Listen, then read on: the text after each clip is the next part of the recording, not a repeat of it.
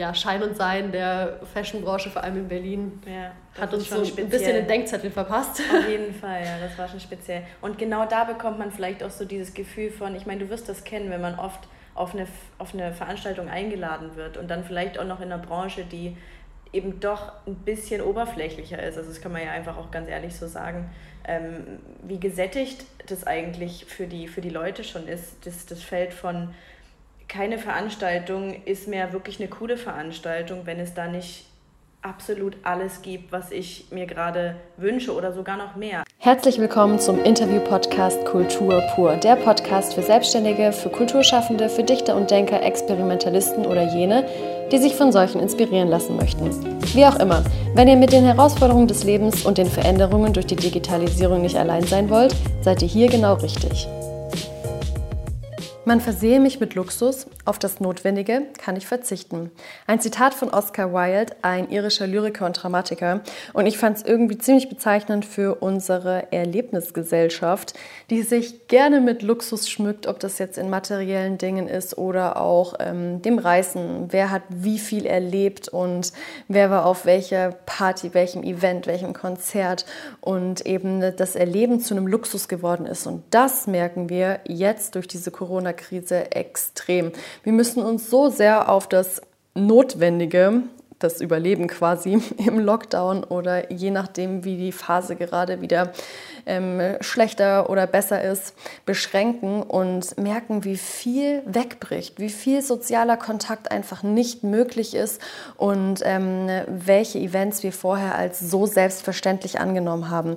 Ich möchte daraus gar keine Corona-Krisen-Podcast-Folge machen, sondern habe Luise, eine Eventmanagerin, an Bord geholt und wir unterhalten uns einfach über die Branche, auch über das Bloggen, über den Austausch in der Branche, wie es ist, ähm, branded Events zu veranstalten, also sprich für Kunden, was man als Eventmanagerin ja auch hauptsächlich tut. Und ähm, bevor es aber an diesen praktischen Teil geht und wir uns ähm, einfach austauschen, offen und ehrlich auch so ein paar Details aus der Branche eben auspacken, habe ich noch einen sehr theoretischen Teil für euch mitgebracht, denn ich möchte ja auch, dass wir hier unseren Horizont erweitern und eben die Grundlagen auf Kultur runtergebrochen verstehen.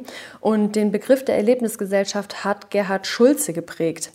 Und ähm, dazu habe ich einen Text gefunden, der heißt Die Qual der Wahl, geschrieben von Andreas Kohlmann, erschienen in der Zeit online und der Text ist ähm, anscheinend, so wie ich das dem entnehmen konnte, von 1992. Dementsprechend altdeutsch, würde ich das jetzt mal behaupten, ist er auch geschrieben. Und ich brauche so ein bisschen eure Konzentration.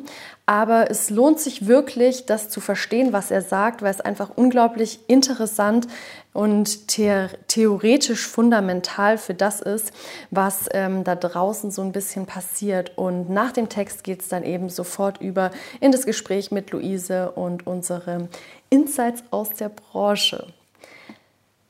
Die Qual der Wahl. Gerhard Schulze liefert zum einen eine ausgefeilte Theorie der Gesellschaftsbildung unter den Bedingungen fortgeschrittener Individualisierung. Zum anderen bietet er eine reichhaltige, glänzend formulierte Milieubeschreibung der bundesrepublikanischen Gesellschaft der 80er Jahre, die auf empirische Untersuchungen zurückgeht. Er unterscheidet zwischen dem Niveaumilieu, dem Integrationsmilieu, dem Harmoniemilieu, dem Selbstverwirklichungsmilieu und dem Unterhaltungsmilieu. Aus der Perspektive des Niveaumilieus erscheint die Gesellschaft vornehmlich als hierarchische Ordnung. Und jeder Einzelne versucht darin einen möglichst hohen Rang einzunehmen. Das Integrationsmilieu nimmt vor allem die gesellschaftliche Konformitätserwartungen in den Blick und seine Mitglieder sind bemüht, sich angepasst zu verhalten. Das Harmoniemilieu erlebt die soziale Wirklichkeit als Existenzbedrohung und reagiert darauf mit der Suche nach Geborgenheit. Den Mitgliedern des Selbstverwirklichungsmilieus wird der innere Kern der eigenen Person zum Nabel der Welt, dessen Hege und Pflege als höchster Wert erscheint. Das Unterhaltungsmilieu orientiert sich an den momentanen Bedürfnissen und strebt nach immer neuer Stimulation. Während sich in den ersten drei der genannten Milieus hauptsächlich Menschen befinden, die die 40 überschritten haben, liegt das normale Alter im Selbstverwirklichungs- und Unterhaltungsmilieu drunter. Das bedeutet, dass die nach wie vor existente vertikale Schichtung der Gesellschaft, die sich nach materieller Lebenssituation und nach dem Bildungsmilieu bemisst, durch die Altersgrenze gebrochen wird. Jugendliche mit geringer Qualifikation und entsprechend niedrigem Lebensstandard gehören dem Unterhaltungsmilieu an. Die älteren Mitglieder der traditionellen Unterschicht dagegen dem Harmoniemilieu. Dieser Befund bestätigt zum einen Schulzes zentrale These, stellt jedoch zugleich ihre Reichweite in Frage. Die Tatsache, dass Unterschichtjugendliche mehr und mehr unter sich bleiben und kein Beziehungsgeflecht mit den älteren Angehörigen der gleichen Schicht bilden, zeigt, dass nicht mehr die sozioökonomische Lage des Einzelnen allein seine Zugehörigkeit zu einer sozialen Gruppe bestimmt. Die andere Tatsache jedoch, dass die gleichen Jugendlichen ebenso von den privilegierten Generationsgenossen abgeschottet sind, deutet darauf hin, welchen Einfluss Objekte Lebenssituation auf die soziale Gruppenbildung nach wie vor hat. Damit aber erweist sich Schulzes Rede von der überwiegend subjektbestimmten sozialen Orientierung als überzogen. Man sollte wohl besser davon sprechen, dass der Einfluss der Lebenssituation auf die Milieuzusammensetzung gebrochen wird durch die neuartige Erlebnisorientierung der Menschen.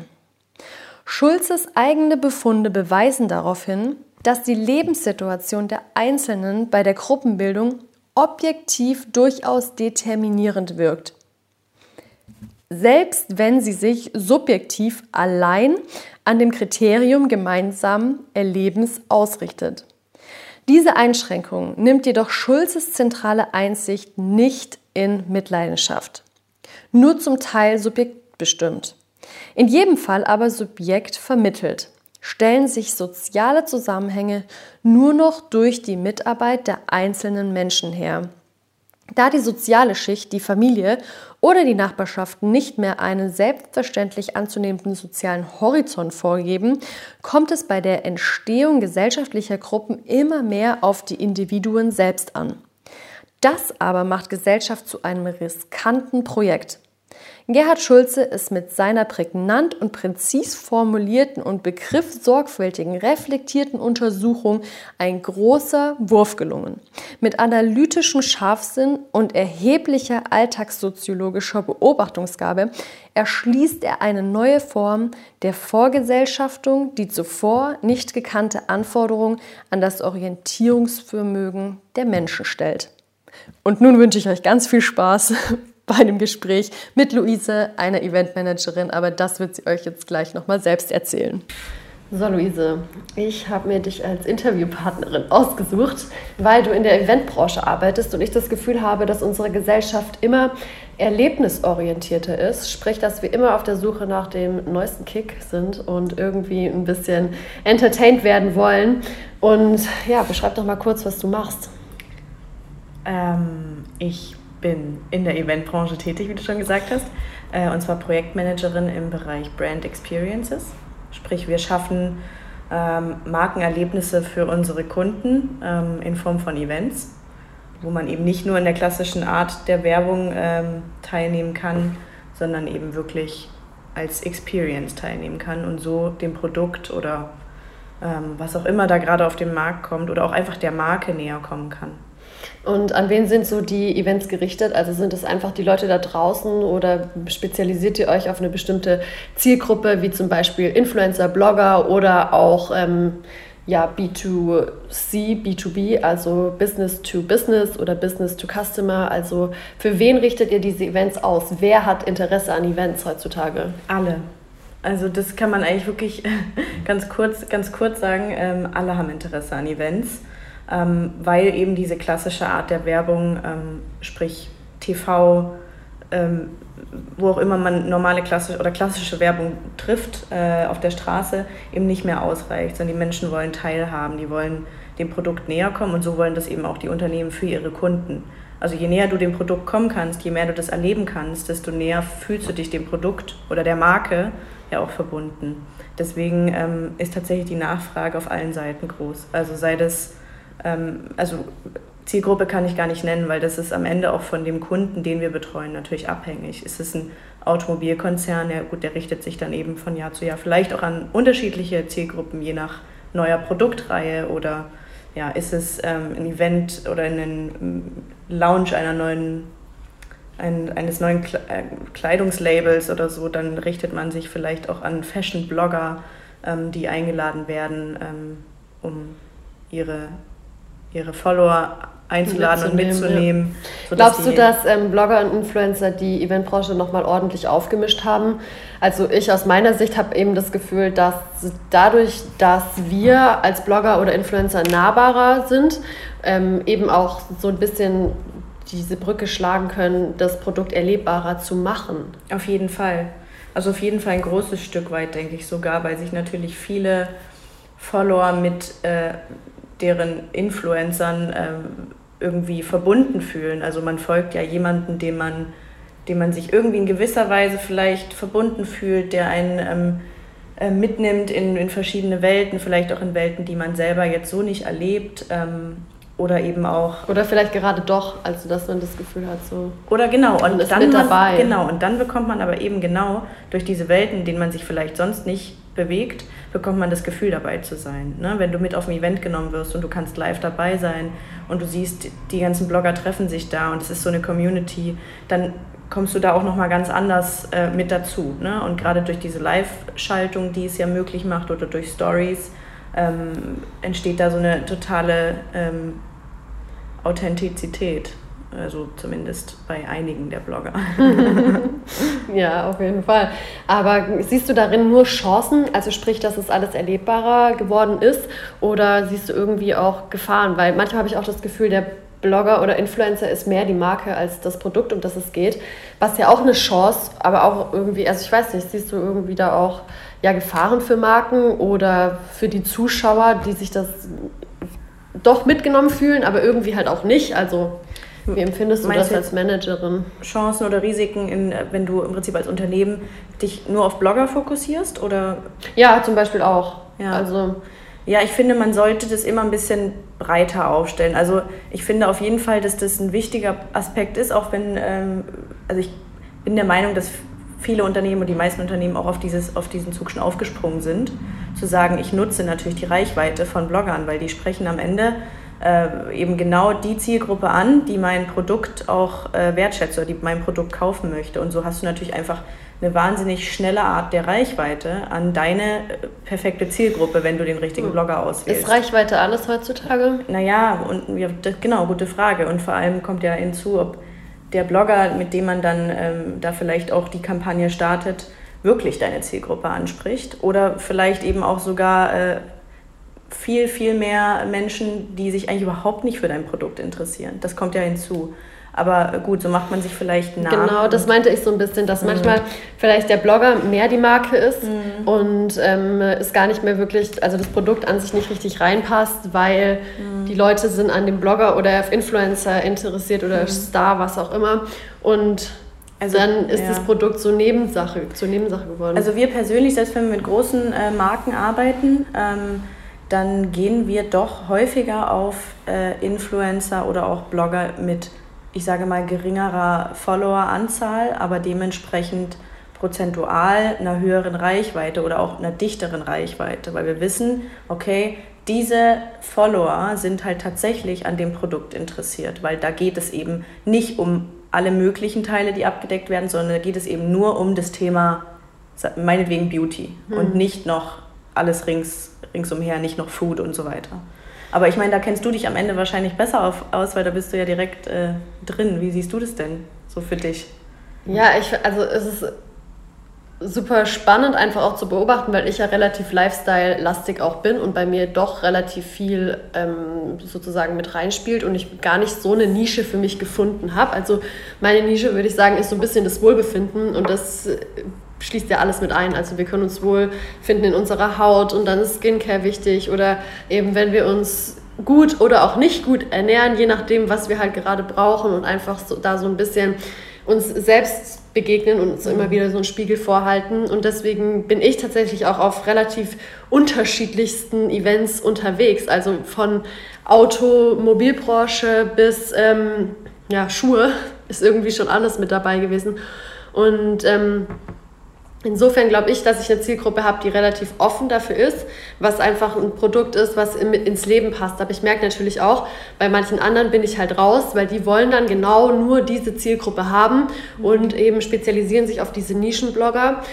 Und ich glaube halt auch, dass es eben einen Unterschied gibt, ob du jetzt mehr journalistisch auftrittst, mehr als Blogger, mehr als Star und es wirklich nur um deine Person geht und du mhm. vielleicht eine Kollaboration mit der Schuhmarke hast und das ist dann dein Schuh und du hast Fans und die wollen deinen Schuh tragen oder ob du auf das Event gehst und darüber berichtest, weil es gerade News gibt, weil es ein Presseevent ist. Mhm. Also ich finde auch, wir werden alle oft über einen Kamm geschert was ähm, uns gar nicht so richtig gerecht wird, weil wir am Ende des Tages sehr oft einen ganz unterschiedlichen Job machen. Mhm. Und ähm, da finde ich es halt cool, wenn zum Beispiel Marken oder Agenturen vor allem auch so sensibel darauf reagieren und sich halt auch mal Gedanken machen, so wer passt eigentlich zum Event? Ist es wieder die Person, die gerade auf jedem Event tanzt oder eben nicht, sondern jemand, der da ein bisschen tiefer gehen kann oder eben genau die Zielgruppe hat. Ja. Also ich finde Berichterstattung ist immer wichtig, die Qualität von dem Content dann die Reichweite und dann eben ne, die Person als Marke selbst. Ja, genau. Und wie kann sich die Person im Prinzip mit der Marke auch identifizieren? Ne? Ja. Wie passt die da äh, in, die, in die Kampagne oder in die Strategie auch rein? Ja. ja, total. Aber ich finde auch, dass einfach die, also Events, so in Zeiten von Corona zum Beispiel, wo das alles weggebrochen ist, da hat man auch mal gemerkt, wie sehr wir eigentlich darauf ähm, unser Leben aufbauen, mhm. dass ständig irgendwas für uns passiert und dank Agenturen wie euch organisiert wird. Mhm. Ja, und ja nicht nur äh, diese, ähm, ich sag mal, äh, Markenerlebnisse, äh, wie, wie man sie ja auch nennt, wegfallen. Also sprich die äh, ähm, Events, die eben Unternehmen oder Marken am Ende veranstalten, um ihre Produkte zu, zu pushen, sondern ja auch ähm, alle möglichen Events ringsum. Also wir können uns ja eigentlich nicht satt sehen äh, vor Events, an denen wir teilnehmen können. Also seien das äh, Events wie äh, zusammen ins Kino zu gehen oder also was ja jetzt noch eigentlich eines der der, der normalsten. normalsten also in Zeiten genau. des Coronas war ja, ist auch sogar das weggebrochen. Ja, ja, ähm, in de, dem Sinne ist nichts mehr normal, ja, aber ich weiß, was du meinst. Also jetzt nicht, also halt einfach Events, die für jeden zugänglich sind genau. und dann eben auch wieder welche, die wirklich ähm, ja, exklusive Gäste einladen. Ja, richtig. Und ich meine, das hat sich ja auch genau in diese Richtung entwickelt, dass es ganz viel auf Exklusivität geht. Also selbst in den, also wahrscheinlich auch in euren Kreisen, das kennst du, also mhm. eure Kreise, das klingt so, du weißt, wie ich es meine, in den Blogger- oder Influencer-Kreisen ähm, sind ja doch wahrscheinlich, gibt es ja auch Events, äh, wo das eben wirklich eine Rolle spielt. Ähm, welchen Namen hat man, wie viele Follower hat man äh, und so weiter, ne? dass man daran irgendwie so in gewisser Weise gemessen wird. Ja, ist wie so deine Setcard natürlich. Mhm. Also früher, bei, ähm, als ich noch mal gemodelt habe, dann bin ich halt irgendwie zum Casting gegangen, habe meine Z-Card hingelegt, da stand meine Hüfte, Brustumfang, was weiß ich. Und heute ist es halt dein Instagram-Profil mit der Followerzahl sozusagen. Ja, ja. Und dann wirst du auch erstmal in eine Schublade gesteckt. Aber auch nicht mehr. Also ich finde, das hat sich extrem gewandelt. Mhm. Also ich fand, es gab Zeiten, da waren wirklich nur ein paar Dominierende am Start und ähm, das, ja, vielleicht aber auch, weil ich immer mehr sozusagen reingekommen bin in die Branche und ja. dann den Unterschied nicht mehr so extrem wahrgenommen habe und halt auch gemerkt habe, das ist halt einfach ein Berufsfeld. Also wenn du da rein möchtest, kannst du halt, ähm, musst du dafür arbeiten, wie bei jedem. Also mhm. du musst dich halt hocharbeiten und das ist schon auch möglich. Und insofern finde ich zum Beispiel auch exklusivere Events, ja, also ich finde es auch nicht schlecht, weil irgendwie es, es, soll ja auch ein kleiner Kreis bleiben, der dann wirklich auch wieder Bericht erstattet. Das finde ich zum Beispiel bei den Fashion Weeks immer total schade, dass mittlerweile Leute da sitzen, die an sich ähm, zwar einen Kanal mit einer großen Reichweite haben, aber keine wirklich tolle Berichterstattung leisten und es nicht mehr um die Klamotten an sich gehen, Also das sind jetzt halt so die Events, die ich mitnehme. Und ähm, dann halt total wegfällt, warum man eigentlich da ist, weil es nur noch um diese Personen geht mhm. und eigentlich die Front Row wichtiger ist als die Kleidung, die auf dem Laufsteg gezeigt wird. Und insofern, ja, ja finde ich es gar nicht schlecht, wenn da vielleicht wieder mehr selektiert werden würde, ob ich dann am Ende da sitze oder nicht. Wenn die meinen, dass das nicht zu mir passt, dann mhm. finde ich, kann ich das besser akzeptieren, weil ich weiß, okay, da sitzen Leute, die haben irgendwie ein Sprachrohr, was dazu besser passt. Mhm. Aber irgendwie, das ist nicht mehr so. Das ist natürlich auch eine spezielle Branche, ne? in der Fashion-Branche. Ja, in der wir uns kennengelernt haben. Stimmt, ja. ja. seitdem habe ich nie wieder was mit Fashion zu tun gehabt. äh, Tische. ja, ich habe mich tatsächlich auch extrem. Also wir, Luise und ich haben uns ähm, kennengelernt in der ersten Agentur. Für mich war es die erste Agentur in Berlin. Für dich? Für mich auch. auch ja. Und du warst im Event-Team und ich war im PR-Fashion-Team. Mhm. Und ähm, haben eigentlich relativ eng zusammengearbeitet, vor allem als ich dann rüber zum Assistant Management ähm, rechte Hand von den zwei Gründern geworden bin.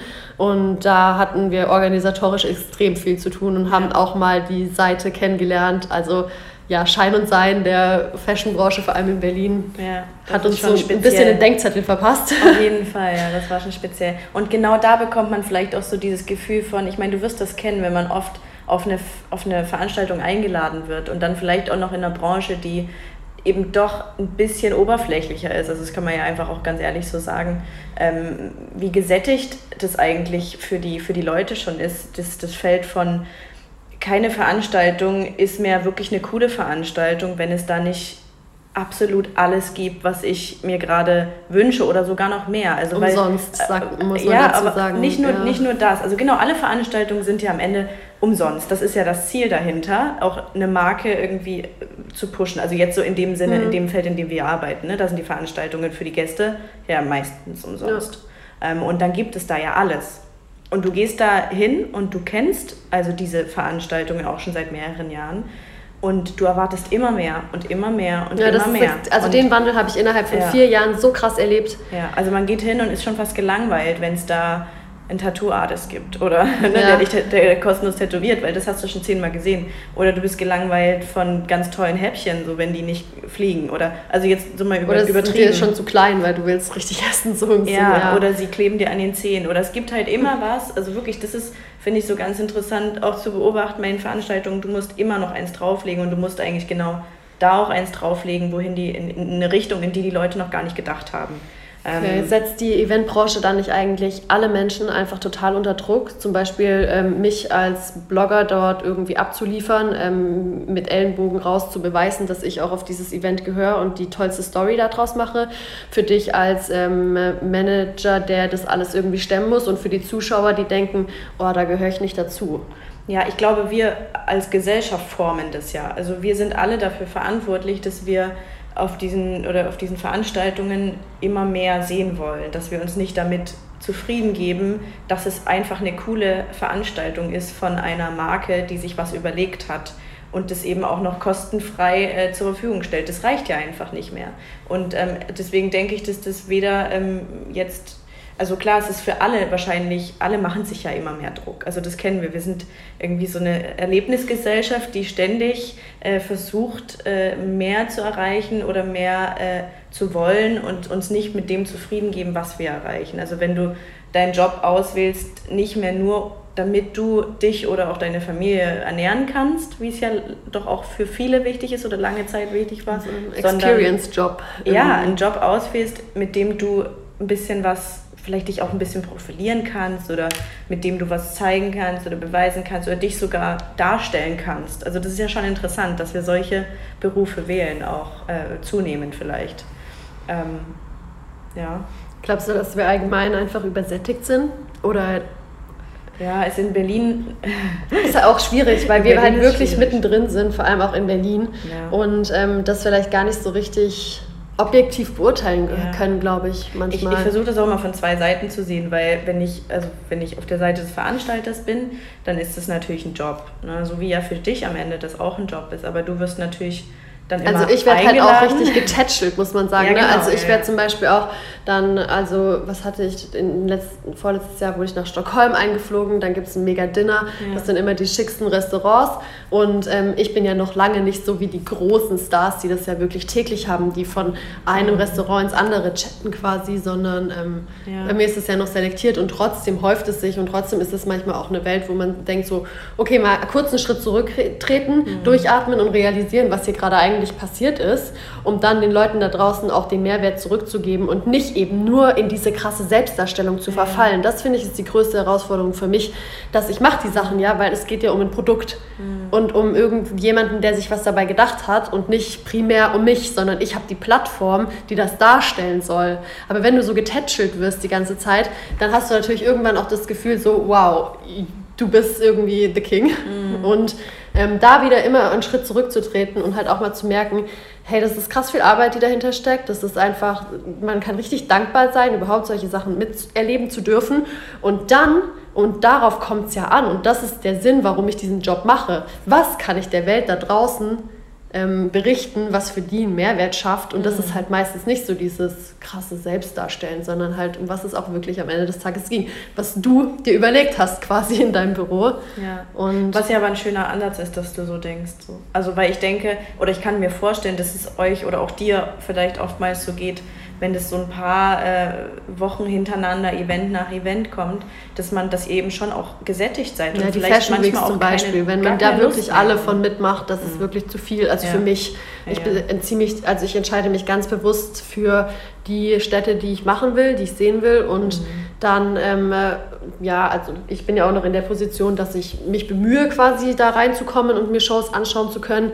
Aber so ein Leben, wo du wirklich zu jeder Show eingeladen wirst, überall das Hotel schon für dich bereitsteht, dann auch noch Klamotten auf dem Bett liegen und ähm, alles irgendwie dein Koffer voller ist, als du hingereist bist, das ist schon krass. Ja. Also ich würde mal gerne auch mich mit so einer Person austauschen, mhm. wie das ähm, denen geht und wie die immer wieder den Weg zurück in die Normalität und Realität finden. Das ist echt, das muss super schwer sein, das glaube ich auch. Weil ich glaube, dass man ganz schwer wieder so den, den, den äh, Boden unter den Füßen zurückbekommt, wenn man da einmal so ein bisschen von weggehoben wurde. Also ja. vielleicht auch gar nicht selbst gewählt. Also gut, das klingt jetzt so, als wenn, wenn man nicht selbstbestimmt, ja, ne, natürlich, ja schon, aber ne? ist ja so. Also ich meine, ja. dadurch, dass diese Branche sich ja auch so extrem formt und alleine ja. in diesen vier Jahren, die wir jetzt in Berlin sind, ähm, sich einfach so extrem viel getan hat, mhm. schon. Absolut. Ja, und zum Thema, äh, sind wir gesättigt mit diesen ganzen Events oder diesen ganzen Veranstaltungen, an denen wir teilnehmen können? Ich glaube, zu einem gewissen Grad auf jeden Fall. Und ich meine, vor allem Berlin. Berlin ist so voll und Berlin ist auch voll, voller äh, Menschen, die gute Ideen haben, kreative mhm. Leute. Ähm, Welt, äh, Leute aus aller Welt, die äh, irgendwie auch anders denken, ein bisschen out of the box denken oder auch ein bisschen weiter in die Zukunft schauen. So, da gibt es schon gute Ideen, finde ich. Und ähm, klar, das ist am Ende auch unser Job, dass wir eben ähm, ja, schon deutlich in die Zukunft gucken. Äh, auch was, was können wir der, der Gesellschaft so an, an Mehrwert bieten in Form dieser Events. Hm. Und was ist es? Was können wir der, also vor allem, was können wir aus unserem Gespräch irgendwie den Leuten da draußen mit auf den Weg geben? Weil ich meine, wir haben das jetzt auch alles auf eine krasse Ebene gehoben, im Sinne von, dass ich auf die Events gehe, die Agenturen wie du organisierst. Also wir sind ja jetzt auch schon wieder nicht wirklich nahbar oder es geht gerade nicht darum, ins Kino zu gehen, mhm. sondern das sind ja wirklich schon wieder krasse, krass coole Events und eben Exklusivität. Und ähm, ja, was, was für eine Message können wir den Leuten da draußen sagen, wenn wir alles so eine krasse Erlebnisgesellschaft sind und egal welches Event es ist oder vielleicht so ein Denkzettel wie Corona, also. Ja, ich finde Corona ist da schon auch, hat da schon auch einiges vielleicht bei einigen Menschen bewirkt oder weiß man nicht, aber ich hoffe es vielleicht sogar, dass ich meine, man kann wirklich ja jeden Tag irgendwas erleben und das heißt natürlich aber auch im Umkehrschluss, dass normalerweise sich, normalerweise genau, aber das, das heißt dann eben im Umkehrschluss ist, genau, ja. dass das nicht selbstverständlich ist und dass sich die Menschen auf einmal wie in Zeiten Corona, sorry, dass ich das so oft erwähne mhm. gerade, aber da hat man es so gemerkt auch, dass man sich auf einmal mit sich selber befassen ja, muss. Ja, weil einfach alles weggebrochen ist. Das ja, Wichtigste genau. war nicht mehr auf einmal eben das krass coolste Event zu veranstalten, sondern überhaupt mal irgendeine Chance zu haben was erleben ja. zu können, was, glaube ich, eine extreme Herausforderung ist, wenn eben eine Gesellschaft so erlebnisgetrieben ist. Ja, und sich auch mal wieder mit sich zu beschäftigen und zu gucken, ähm, was ist da, was ist jetzt gerade wirklich wichtig. Das ist ja, ja schon noch interessant. Aber nichtsdestotrotz, ich glaube, Erlebnisse in, in Form von Events, das brauchen wir einfach und das äh, entertaint uns natürlich auch. Und das ähm, wollen wir alle gar nicht missen. Mhm. Ähm, deswegen glaube ich, dass das schon auch so weitergehen wird. Und ähm, ich finde es ich find's gut, dass es äh, Blogger und Influencer gibt, die da auch diese Eventbranche nochmal ganz woanders hingehoben haben. Und ich bin auch sicher, dass es da. Und auch zugänglicher gemacht haben für alle ja. Leute. Also auch wenn man von Exklusivität spricht, geht das Handy ja quasi trotzdem mit genau. und bringt das, was da passiert, wieder nach draußen. Also man sieht ja auch viel mehr mittlerweile, was wo stattfinden kann. Und auf der anderen Seite gibt es ja noch ganz viele andere Sachen wie Festivals oder ja. sowas. Ja klar, und ich meine, wenn ich mich dir connected fühle, ähm, ne, als Mensch, selbst wenn ich dich jetzt nicht persönlich kennen würde und du trägst eben diese Marke ganz besonders gerne und du empfiehlst die wirklich, dann glaube ich dir das und dann kann ich diese Marke für mich persönlich auch entdecken hm. und weiterempfehlen und das ist, glaube ich, ein ziemlich großer Mehrwert auf jeden Fall, ja. ja. Und ich glaube, alleine das ist ja dann auch schon irgendwie ein Erlebnis. Also es muss ja, ja auch echt immer gar nicht irgendwie was Klar. Krasses sein, sondern ja, wie du sagst, einfach auch mal was tragen und das wieder auch als Erlebnis wahrnehmen. Ja weil es irgendwie cool ist, was man anhat und nicht einfach, ja. ja ich glaube, das Wichtigste, was wir heute sozusagen für uns definieren können oder für die da draußen, dass alles, was irgendwie passiert, nicht selbstverständlich ist, dass es aber ziemlich cool ist und dass ähm, ja, diese Entwicklung eigentlich uns ganz, ganz viel bietet. Ja. Vor allem, wenn wir irgendwie das richtig wahrnehmen mit einem Bewusstsein und einer gewissen Achtsamkeit dem, was da passiert, gegenüber. Absolut. Und es ist einfach auch ähm, ja, eine tolle Art, miteinander ähm, Dinge zu teilen. Ja, glaubst du, du wirst ähm, für immer in der Eventbranche bleiben? Ja, schwierige Frage. Ich, ich schätze es fast nicht. Ähm, ich glaube, das ähm, können nur wenige von sich behaupten, dass sie dafür immer bleiben wollen oder werden. Ähm, aber die Richtung wird es schon bleiben. Ähm, aber in, inwiefern man das dann auch noch so intensiv äh, mit heute dieses Event und morgen dieses Event äh, durchführt. Mal sehen. Es bleibt spannend. Ja, es ist, glaube ich, auch ein krass zehrender Job. Also Absolut. wirklich, bis mal, man merkt es ja alleine schon an einem Geburtstag, wo, zu dem man vielleicht 20 Leute einlädt, so totale Überforderung. Wie also viel? Wenn, man, wenn man keine Lust mehr hat, seine privaten Veranstaltungen zu planen, dann weißt, du, dann weißt du Bescheid. Ja. Und ich finde auch immer, jede Branche bringt natürlich eine ganz eigene Dynamik, Werte und Normen ja. mit sich, was uns ja, glaube ich, auch zu Beginn ein bisschen aus dieser Fashion-Branche rausgezogen hat. Ja. Und ähm, so ja, stößt man, glaube ich, überall an seine Grenzen. Absolut, genau. Ja, man muss auch für sich einfach entscheiden, wie es eben auch in der, in der Marketingwelt ist, für welche Produkte, so wie du das am Ende auch machst, wie du entscheidest, für welche Marken. Mittlerweile auch viel selektiver genau, als am Anfang. Für welche Marken du überhaupt stehen möchtest hm. und für welche nicht. Selbstfindung, unsere Jobs. ja. Ja, doch. Ja, weil es eben so erlebnisorientiert ist. Klar. Und das, was wir halt machen im Leben, ist Erleben. Ja. Und wenn wir halt Jobs haben, die so getrieben sind, dann erleben wir uns natürlich auch noch mal viel intensiver dabei. Ja. Ja, und das Umfeld. Ja, ja die, also diese ganzen Erlebnisse, die wir teilen, hat auf jeden Fall, hat auf jeden Fall seine Schattenseiten, aber eben auch echt viele, viele tolle Seiten, finde ich. Hm. Jetzt habe ich eine letzte Frage, die ich jedem stelle in meinen Podcasts. Wenn das Internet ein leerer Raum wäre, was würdest du als erstes programmieren? Das ist eine Frage, die aus dem Nichts kommt. Ja. Ganz viel Liebe ich würde ganz viel Liebe programmieren, weil ich glaube, wenn wir alle und Achtsamkeit, wenn wir alle ein bisschen achtsamer miteinander wären und uns alle ein bisschen mehr wertschätzen und, und äh, uns allen etwas mehr gönnen würden, dann wäre diese Welt auf jeden Fall eine, eine schönere. Wow, ich glaube, das ist die schönste Programmierung, die ich jemals hatte. Ich weiß ja nicht, wow, ob das mega. jetzt die Programmierung Doch, im Internet ist. ganz frei, ja, wirklich. Okay. Ich danke dir für das Gespräch. Ja, ich danke dir. Ich muss gestehen, dass ich die Frage manchmal vergesse am Ende von Podcasts.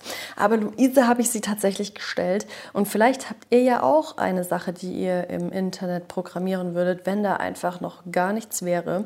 Dann würde ich mich auf jeden Fall freuen, wenn ihr mich das wissen lasst. Und ähm, Das könnt ihr auf Instagram tun, at 15minfame oder auf meiner Webseite, dem Blog www.15minfame.com oder auch immer per E-Mail hi at 15minfame.com.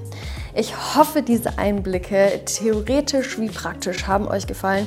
Vielleicht müsst ihr über den Anfang nochmal drüber hören oder unser Gespräch aber hat auch ein bisschen ähm, das alles aufgegriffen und einfach praktischer erklärt und ähm, euch wieder neue Denkanstöße gegeben, dort abgeholt, wo ihr steht oder ähm, inspiriert, was auch immer. Wie gesagt, ihr dürft mir gerne Feedback hinterlassen und ich bin sehr gespannt, wie euch diese Folge gefallen hat und freue mich, wenn ihr bei der nächsten wieder mit dabei seid.